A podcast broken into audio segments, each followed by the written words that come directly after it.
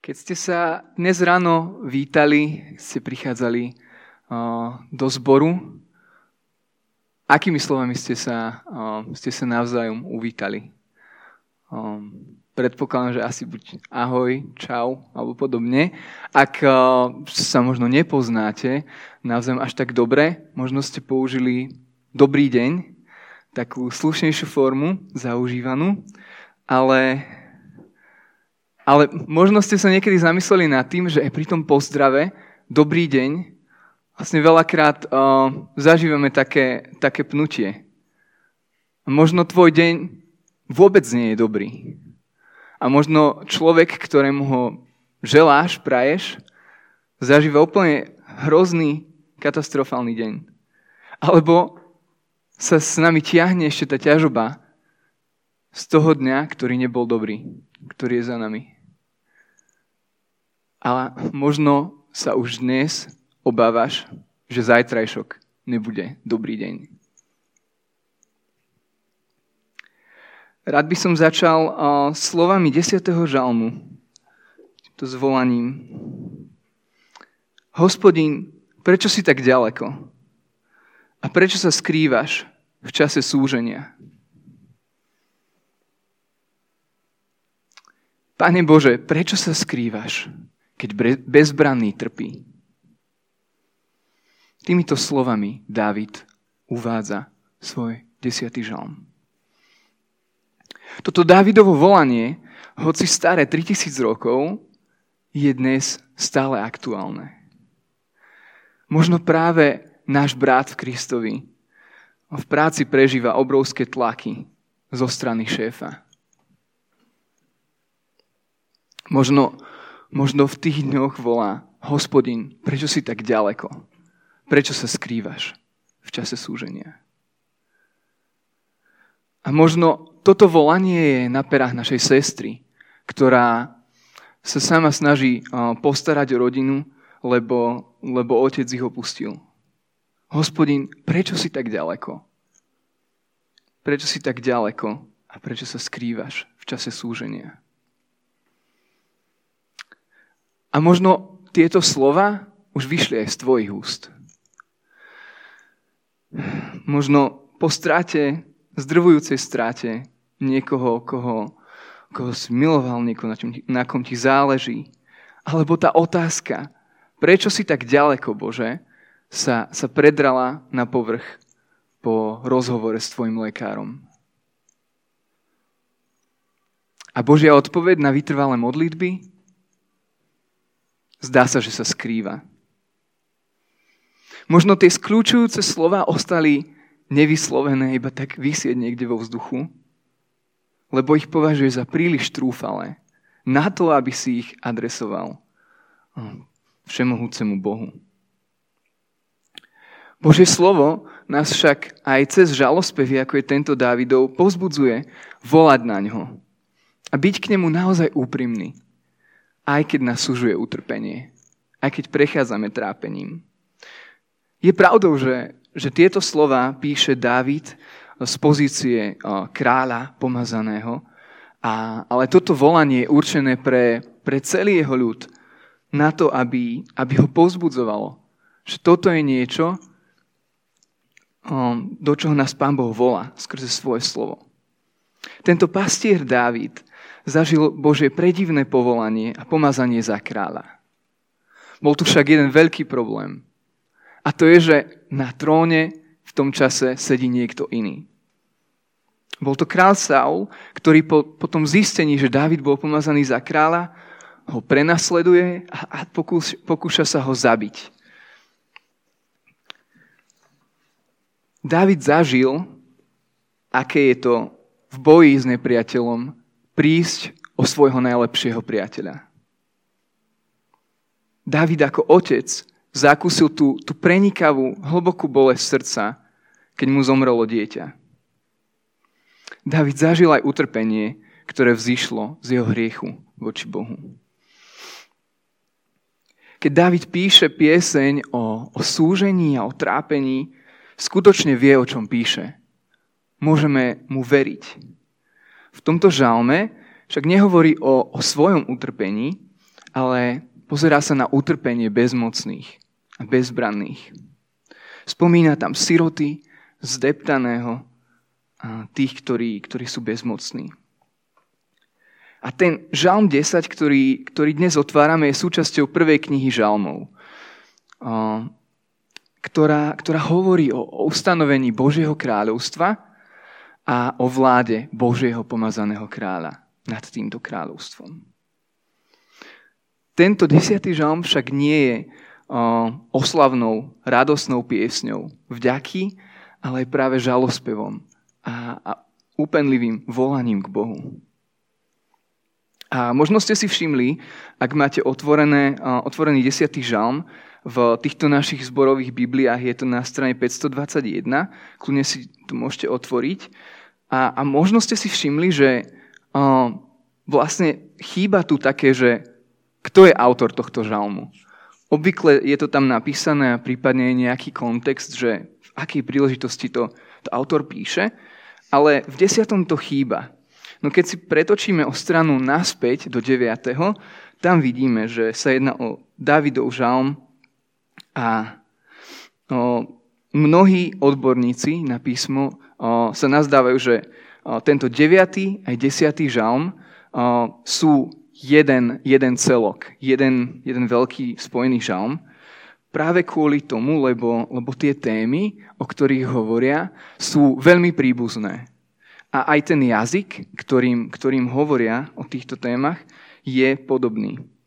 Avšak je medzi nimi jeden zásadný rozdiel. Keď si prečítate Žálm 9, to je ten dobrý deň.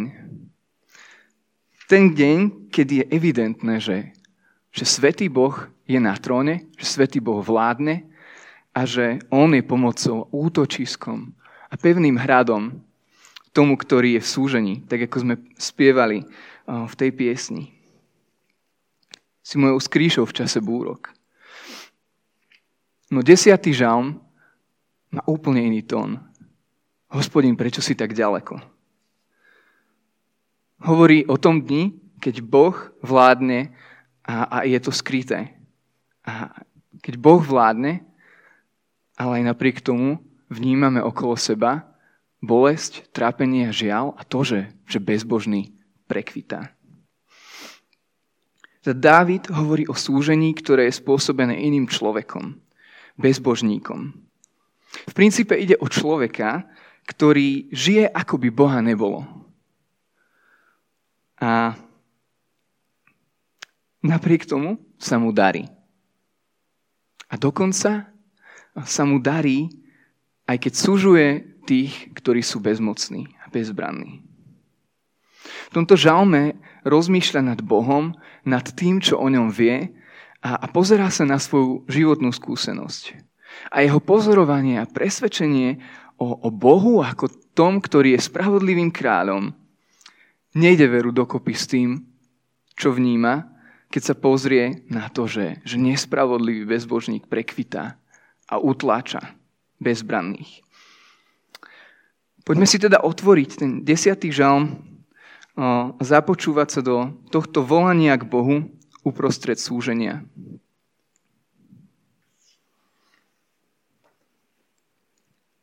Hospodin, prečo si tak ďaleko? A prečo sa skrývaš v čase súženia? Spupnosť bezbožníka spaluje chudobného. Nech sa chytí do nástrach, ktoré pripravil. Bezbožník sa vystatuje svojimi záľubami a chváli lákomca a pohrda hospodinom. Bezbožník hovorí povýšene, Boh sa nestará, Boha niet. Také je celé jeho zmýšľanie. Úspešné sú jeho cesty v každom čase. Tvoje súdy sú pre neho privysoko. Soptí proti všetkým svojim protivníkom. Myslí si, nepohnem sa. Z pokolenia na pokolenie nič zlé ma nestihne. Ústa má plné kliatby, klamu a násilia, na jazyku trápenia a neprávosť. Sedáva na postriežke za ohradou, v úkrytoch vraždí nevinného. Očami sliedi po bezbranných. V húštine striehne ako v úkryte lev, striehne, aby sa zmocnil biedného. Zmocní sa biedného, vtiahne ho do siete. Plazí sa a krčí. nešťastníci padajú do jeho pazúrov. Myslí si, Boh zabudol, skryl si tvár, nikdy to neuvidí. Hospodin, Bože, povstaň, zdvihni svoju ruku, nezabúdaj na ubiedených. Prečo smie bezbožník znevažovať Boha a myslieť si, ty to nevyskúmaš? Ty však vidíš trápenie a žiaľ, hľadíš a berieš to do svojich rúk. Bezbranný sa spolieha na teba. Ty pomáhaš sirote. Zlom rameno bezbožného a zlého človeka – jeho bezbožnosť vypátraš, nič ti neunikne. Hospodín je kráľom na väčšie veky. Pohania zmiznú z jeho krajiny. Vypočúvaš túžbu pokorných, hospodín, posilňuješ ich srdce, nakláňaš k ním ucho. Brániš právo siroty zdeptaného. Pozemský človek už nebude naháňať strach. Toľko z Božieho slova. Budem sa ešte modliť. Hospodin, až Pane, ďakujeme za toto úprimné volanie, žalospev, ktorý nás pozbudzuje byť k Tebe otvorený, aj keď prechádzame utrpením a aj keď vidíme utrpenie v životoch ľudí okolo seba. Prosím, hovor k nám cez svoje slovo a odhaluj nám to, že Ty vládneš, Pane aj keď sa to tak dnes nemusí zdať. Amen. Teda v tomto žalme, ktorý sme práve čítali, vidíme, že aj bezbranný, aj bezbožník majú podobné vnímanie. Boh sa skrýva. Oboch to ale vedie k iným záverom, úplne odlišným. Na tento žalm sa pozrieme v takých troch bodoch. A sú nimi rozkvet bezbožníka v utrpení bezbranného, druhým je nádej bezbranného v utrpení a tým tretím Božia záchrana v utrpení. Takže rozkvet bezbožníka v utrpení bezbranného. Žalmista začína svojim pozorovaním toho, čo sa deje nevidí Boha, lebo sa mu zdá, že je vzdialený, ale v jeho zornom poli je však niečo iné. Vidí rozkvet bezbožníka v utrpení bezbranného. Tento bezbožník sa píšne pozera na svet a Božiu zdanlivú neprítomnosť a usudzuje, že toto je dôkaz, že môžem žiť ďalej tak, ako by Boha nebolo. Vo verši 4 vidíme, um, bezbožník hovorí povýšene, Boh sa nestará, Boha niet. Také je celé jeho zmýšľanie. To, či človek verí uh, Bohu a čomu človek verí o Bohu, ovplyvňuje celé jeho zmýšľanie a, takisto aj jeho konanie.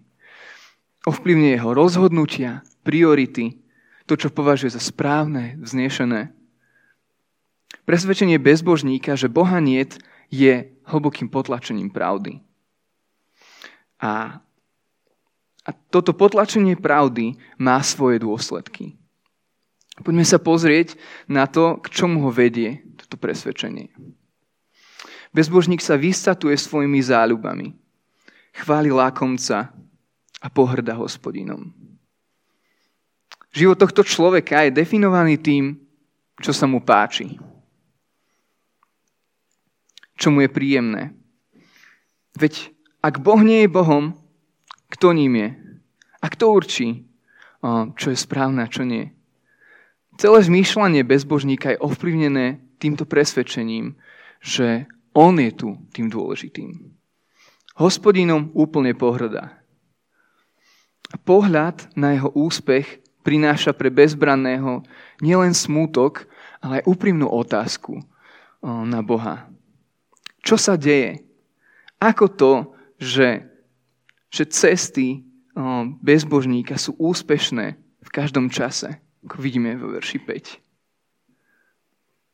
Ako to, že tvoje súdy sú pre neho prívysoko, Bože? Jeho zdravie, rodina, dom, pracovné úspechy, zážitky. Jeho život je ako dokonalý sen, ako to, čo nám, čo nám prezentuje kultúra. Za týmto treba bežať. Toto, toto sa snaž získať. Zdá sa, ako keby tento človek bol úplne zahojený. Tento človek, bezbožník, nachádza v živote bez Boha radosť, úspech a bezpečie. Ba dokonca sám o sebe si myslí v verši 6. Nepohnem sa, spokojne na pokolenie nič zlé ma nestihne. Celkom trúfale, nemyslíte? Bezbožníkov úspech a absencia Božieho zásahu povzbudzuje jeho namyslenosť a postoj, že on pretrvá. Dokonca aj tí, čo, čo prídu po ňom, jeho potomstvo. Keď žalmista formuluje túto výhradu, zdá sa, ako keby celý svet bol hore nohami. Na rozdiel, na rozdiel od žalmu 1, ktorý sme čítali na úvod bohoslúžieb, kde zbožný sa podobá stromu, ktorý je pevne zakorenený pri, pri vodách riek a ktorý prináša dobré ovocie a, a darí sa mu, tak v žalme 10 sa zdá, ako keby bezbožník bol ten, ktorý je tým mohutným stromom. Vôbec nevyzerá ako, ako pleva, ktorá, mm, ktorá iba tak ju odvieva vietor. Práve naopak, ten človek, ktorý, ktorý na Boha očakáva, sa javí ako tá pleva, ktorú unáša vietor. Pozrime sa ďalej na to, že k akému o, konaniu vedie bezbožníka jeho presvedčenie, že Boh sa nestará, Boha niet. Bezbožník prináša smrť svojimi slovami, ako vidíme vo verši 7. Má ich plné kliatby, klamu a násilia. Jeho úmysly sa ale pretavujú aj do činov a, a tak striehne na nevinného, očami sliedi po bezbranných. Bezbožníkové zlé úmysly utláčania, bolesti um, ohrozujú bezbraného na, na jeho cestách. A nakoniec um, čítame, že nešťastníci padajú do jeho pazúrov. Je to tam veľmi vykreslené, ako ten bezbožník striehne ako, ako lev, ktorý, ktorý chce zožrať toho, toho bezbranného človeka. Padá do jeho pazúrov. Ohrozenie, ktoré prináša, je úplne bezprostredné. Bezbožník si pritom myslí v verši 11, Boh zabudol, skryl si tvár, nikdy to neuvidí. Bezbožný pokračuje vo svojom počínaní zaslepený klámstvom o Bohu a jeho zdanlivou neprítomnosťou. On verí tomu, že Boh sa nestará, Boh sa nepozerá, Boh nezasiahne. A čo my? Nežijeme si aj my niekedy tak, ako keby Boha nebolo? A žijeme naozaj tak, že Boh je pánom nad celým životom? Alebo dúfame, že mu dáme aspoň väčšinovú časť nášho srdca, času a uctievania a tú menšiu si potom rozdeľujeme podľa toho, ako sa nám páči. Nemáme aj my sami niekedy tú túžbu, aby to, nad čím premyšľame, alebo to, čo robíme, Boh nevidel, aby, aby si predtým skryl tvár. Nepadáme aj my niekedy do tej pasce klamstva, že Boh sa nestará o to, ako žijeme, pokiaľ verejne sa nám snaží držať aspoň ako tak dobrý imič. Každý jeden z nás žije ponorený vo svete, ktorý je hore nohami. Ktorý nefunguje veľakrát ako žalm 1, ale skôr ako žalm 10. Namiesto toho, aby zbožný bol pevne zakorenený a prinášal ovocie, je ten zbožný bezbranný a je utláčaný a naopak darí sa tým, ktorí Bohu odporujú. Zatiaľ. Ak by tie slova bezbožníka, Boh sa nestará, Boha niet, boli pravdivé, to, čo robí bezbožník, úplne dáva zmysel. A práve naopak, to, čo robí zbožný, zmysel nedáva. Žalmista však verí tomu, že je to presne naopak. Poďme sa na to pozrieť v druhom bode. Nádej bezbranného v utrpení. Akú nádej má bezbranný prítom, ako zažíva útlak a utrpenie? Ako sa Dávid pozerá na svet, ktorom Boh zdanlivo neprítomný? Dávid vníma trápenie, prenasledovanie a bolesť a nezakrýva si pred tým oči. Ale v úprimnosti to prináša pred Boha. Až do verša 11 predkladá Bohu svoj, svoj žiaľ a svoj, svoj bôl nad tým, že sa prizerá tomu, že ako to vyzerá, keď bezbožník um, prekvitá a zdá sa, že boh, boh sa skrýva. Nerozumie tomu, ako to je možné a, a vyznáva to Bohu, ale, ale to podstatné je, že, že to hovorí Bohu. On verí, že hospodin existuje. Vylievaním svojho srdca však nekončí, pretože napriek realite, ktorú vidí, Nechce zabúdať na pravdu, ktorej verí. V 12. verši čítame jeho zvolanie. Hospodín Bože, povstaň, zdvihni svoju ruku, nezabúdaj na ubiedených. David volá na Boha a prehlasuje, aby sa chopil moci, aby on vládol a priniesol záchranu tým, čo sú utláčaní. Volá na Boha, aby sa zjavne prejavil ako ten, ktorý ktorý vládne, ktorý naozaj má moc a autoritu. David je presvedčený o Božej vláde. Veď vo verši 16 čítame, hospodin je kráľom na väčšie veky. Hospodin je na väčšie veky. To on sa nepohne. On je ten pevný. Na rozdiel od neho však vidíme, že pohania zmiznú z jeho krajiny. Tí, ktorí neveria Bohu, sú tí, ktorí, ktorí budú chýbať Božej krajine. Ktorí nebudú občania Jeho kráľovstva. Pre nich je to desivá pravda. No pre bezbranných je to pravda, ktoré, ktorá prináša upokojenie v čase súženia, v čase búrky, v čase útlaku. To Boh je kráľom na veky. Väčnosť však nie je jedinou útechou Dávida. Vo verši 14 hovorí Bohu, Ty však vidíš trápenie žiaľ, hľadíš a berieš to do svojich rúk. Dávid teda v utrpení a v bolesti pevne verí tomu, že Boh je verný, že Boh je kráľom na veky a zároveň, že Boh je blízko. Na rozdiel od bezbožníkov ho skryl si tvár, nikdy to neuvidí. Dávid je presvedčený, že, že Boh nie je kráľom niekde tam ďaleko na svojom hrade, ďaleko od trápenia svojho ľudu. Je presvedčený, že Boh je kráľom, ktorý je blízko. Je blízko nás a, aj uprostred utrpenia. David verí, že Boh trápenie nielen vidí, ale že to berie do svojich rúk. On je naozaj, naozaj blízko.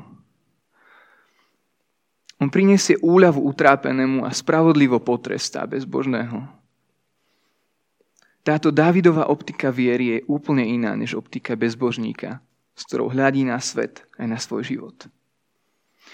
Nádej, s ktorou Dávid ukončuje tento žalm, je úžasná. Pozrime verš 18. Brániš právo siroty i zdeptaného. Pozemský človek už nebude naháňať strach. Aká, aká obrovská nádej a ubezpečenie pre toho nášho brata, ktorý zažíva peklo v práci. Pre tú našu sestru, ktorá, ktorá sa trápi, čo, čo bude s jej rodinou. Aká úžasná nádej pre každého jedného z nás, ktorý prechádza dnes utrpením.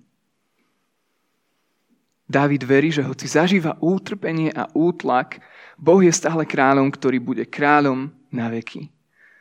Boh je kráľ, ktorý je blízko. Boh je král, ktorý zasiahne, ale David tu nehovorí o tom, že ako sa to stane. Poďme sa pozrieť na to, ako Boh dokázal, že vidí trápenie a žiaľ a berie to do svojich rúk. Ako dokázal, že on je naozaj záchrancom bezmocných a, a takto Boh ukazuje tú záchranu v utrpení, ktorú môže očakávať ten, ktorý je bezbranný. Teda tretí bod, Božia záchrana v utrpení. Dávid nás od utrpenia a otázky, Bože, prečo si tak ďaleko? Prečo sa skrývaš? Vedie k nádeji, ty však vidíš trápenie a žiaľ. Ako si ale môžeme byť istí, že je to pravda? Čo je pre nás zárukou toho, že toto je pravda, na ktorej môžeme stať aj dnes, aj zajtra? Niekedy sa nám naozaj môže zdať, že dobrý kráľ Spravodlivý súdca a mocný bojovník je, je ďaleko. Skrýva sa, keď jeho ľud je utláčaný a keď potrebuje, tak žalostne jeho zásah. Ale pravdou je, že hospodin vypočúva túžbu pokorných. Hospodin posilňuje ich srdce a nakláňa k ním ucho, ako vidíme vo verši 17. Do nášho života vstupujú rozličné životné krízy a obdobia, kedy sa zdá, že Boh je naozaj ďaleko. Možno sa nám zdá, že Boh sa priam aktívne skrýva. Že nezasahuje, sa nestará. Naša osobná bolesť je možno umocnená tým, keď vidíme šťastné a úspešné životy ľudí, ktorí vo svojom živote Boha vôbec neriešia. Alebo sa mu možno dokonca aktívne priečia. Dávid vie, aké to je. Ale prostredníctvom žalmu nám ukazuje nielen, aké je to, reago- re- ako máme reagovať na takéto situácie. Boh nás cez jeho slovo, aj cez tento žalospev, povzbudzuje k tomu vyznať mu, keď sa nám zdá, že je ďaleko, keď trpíme. Volajme k nemu a prosme ho, aby konal, aby zasiahol, aby povstal. Zdrojom záchrany je, že ak, ak hospodin je naozaj kráľom na veky, on je kráľom aj uprostred utrpenia. Na rozdiel od Davida však nemusíme len pozerať do budúcnosti s nádejou, ale môžeme sa pozrieť aj do minulosti s istotou. Aby sme uvideli, že v kom tento žalm nachádza naplnenie, musíme sa pozrieť na niekoho väčšieho, ako je Dávid. Pozrime sa na Ježiša, ktorý je král a služobník novej zmluvy. Žalm 10 je, je naplnený vtedy, keď sa ho modlí Ježiš ako služobník novej zmluvy. A tento žalm je rovnako naplnený aj vtedy, keď sa jeho ľud modlí k Ježišovi, kráľovi novej zmluvy. Príjme náš zrak na Ježiša, Božieho syna. V jeho príchode, ktorý si budeme čoskoro pripomínať, môžeme naozaj vidieť, že to Božie zaslúbenie, že Boh je kráľ, ktorý je blízko tým, ktorí, sú trp, ktorí trpia, ktorí sú pod ťarchou hriechu a smrti, že to naozaj o, pravda a toto zaslúbenie sa naplnilo. O, Evaníliu podľa Matúša vidíme, že Ježiš je Immanuel, teda Boh s nami. Čítame, že Ježiš prišiel ako kráľ, ktorého, ktorého jeho ľud tak veľmi potreboval. Avšak vidíme aj reakciu ľudí, ktorí nie sú spokojní s tým, ako vyzerá tento kráľ, ktorý prišiel. No to nič nemení na veci, že on jediný sa dokáže vysporiadať s najväčšími nepriateľmi, ktorí nás súžujú, ktorí nás trápia. V Kristovi sa Boh nielen priblížil trpiacemu ľudu. On nielen Boh s nami, Boh blízko nás. On ako král zobral na seba to utrpenie, ktoré malo stihnúť jeho ľud. Niesol trest za vzburu, ktorý mal dopadnúť na nich. Niesol to utrpenie za tých, ktorí mu patria to splatil, keď šiel na kríž. práve tak môžeme vidieť, že, že Boh je blízko. Že Boh vidí trápenie a bolesť. Boh nielen vidí, ale Boh to aj berie do svojich rúk. Bráni právo siroty zdeptaného. Posilňuje im srdce. Nakláňa k ním ucho. Matúš 27, um, keď si otvo- keby sme si otočili, tak tam vidíme um, záver Ježišovho života, jeho pôsobenia. A, a vidíme tam posmešky veľkňazov a zákonníkov, ktorí, ktorí sledovali Ježišovú popravu. Keď vysel na kríži, hovoria tieto slova. Iných zachraňoval, sám seba nemôže zachrániť. Je král Izraela. Nech teraz zostúpi z kríža a uveríme v Neho. Dúfal v Boha. Nech ho teraz vyslobodí, ak ho má rád. Veď povedal, som Boží syn. Na Ježíša dolahla bolesť, ktorá prevyšovala fyzické utrpenie, ktoré v tom momente zažíval. Ježiš pocítil hĺbku odlúčenia od Otca ktorú mal pocítiť každý jeden z nás. Vo verši 46 čítame, okolo 9. hodiny zvolal Ježiš mocným hlasom. Eli, Eli, lema sabachtani, čo znamená, Bože môj, Bože môj, prečo si ma opustil? Syn bol ďaleko od otca. Zatiaľ. Lukáš vo svojom evaníliu však zachytáva Ježišové posledné slova, ktoré zneli Oče, do tvojich rúk porúčam svojho ducha. Keď to povedal, dokonal. A práve to je zdrojom našej záchrany v utrpení. Práve to je pevnou kotvou našej istoty o tom, že Boh je kráľom, ktorý je blízko. Vo svojom synovi nám otec prejavil, že je kráľom, ktorý vidí trápenie a žiaľ. Hľadí a berie to do svojich rúk. A po troch dňoch bol Ježiš skriesený a tak prejavil to, že on má moc poraziť hriech a smrť. Preto uprostred utrpenia si môžeme pripomínať, že Boh je kráľom na veky. Aj uprostred utrpenia, keď zažívame tlaky a, ťažkosti, keď čakáme na uzdravenie, aj vtedy môžeme byť uistení o tom, že Boh kráľuje zblízka, aj keď okolnosti naznačujú inak. On nie je vzdialeným pánovníkom, ale kráľom, ktorý vidí naše trápenie a žiaľ. A berie to do svojich rúk. To je naša nádej. V Kristovi nám Boh preukázal, že On kráľuje zblízka. Budem sa modliť. Náš nebeský oče, ďakujeme ti za to, že ty si nám vo svojom synovi dokázal to, že ty si Boh, ktorý hľadí, ktorý vidí, ktorý, ktorý vníma naše trápenie. Ty si Boh, ktorý to berie do svojich rúk.